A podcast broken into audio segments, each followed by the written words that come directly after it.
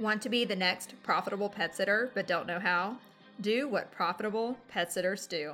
Subscribe to this podcast and listen daily. Sign up for the weekly email at profitablepetsitter.com and execute the Profitable Pet Sitter Plan. You can waste a ton of time figuring this out on your own, or you can become the next profitable pet sitter. My name is Melinda Walker, and my mission is to transform passionate pet people into profitable pet sitters.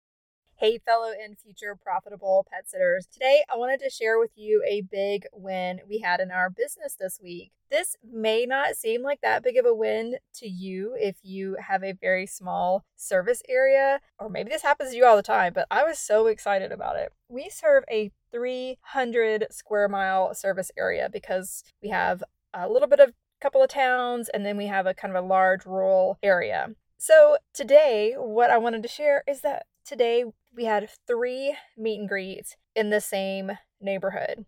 That means the person that does the meet and greets, our manager, she drove one time to one neighborhood and we charged for our meet and greets. So she got three clients visited with one trip on her gas tank. So she drove about 12 minutes, made $75 for the business, and she had printed a letter that I had written to the manager of the this neighborhood. This is a 55 and up community. It's not a nursing home or assisted living, it's just a community for folks 55 and up. And so she also took this opportunity to do a little marketing while she was there and made an appointment to come back another time to talk to the marketing manager, but she at least was able to make a introduction. All three of the people today when she mm. told them that she was going to stop on the way out and share this with management, they said that if they had a great experience with us, they were going to also follow up and let the same person know how well everything went.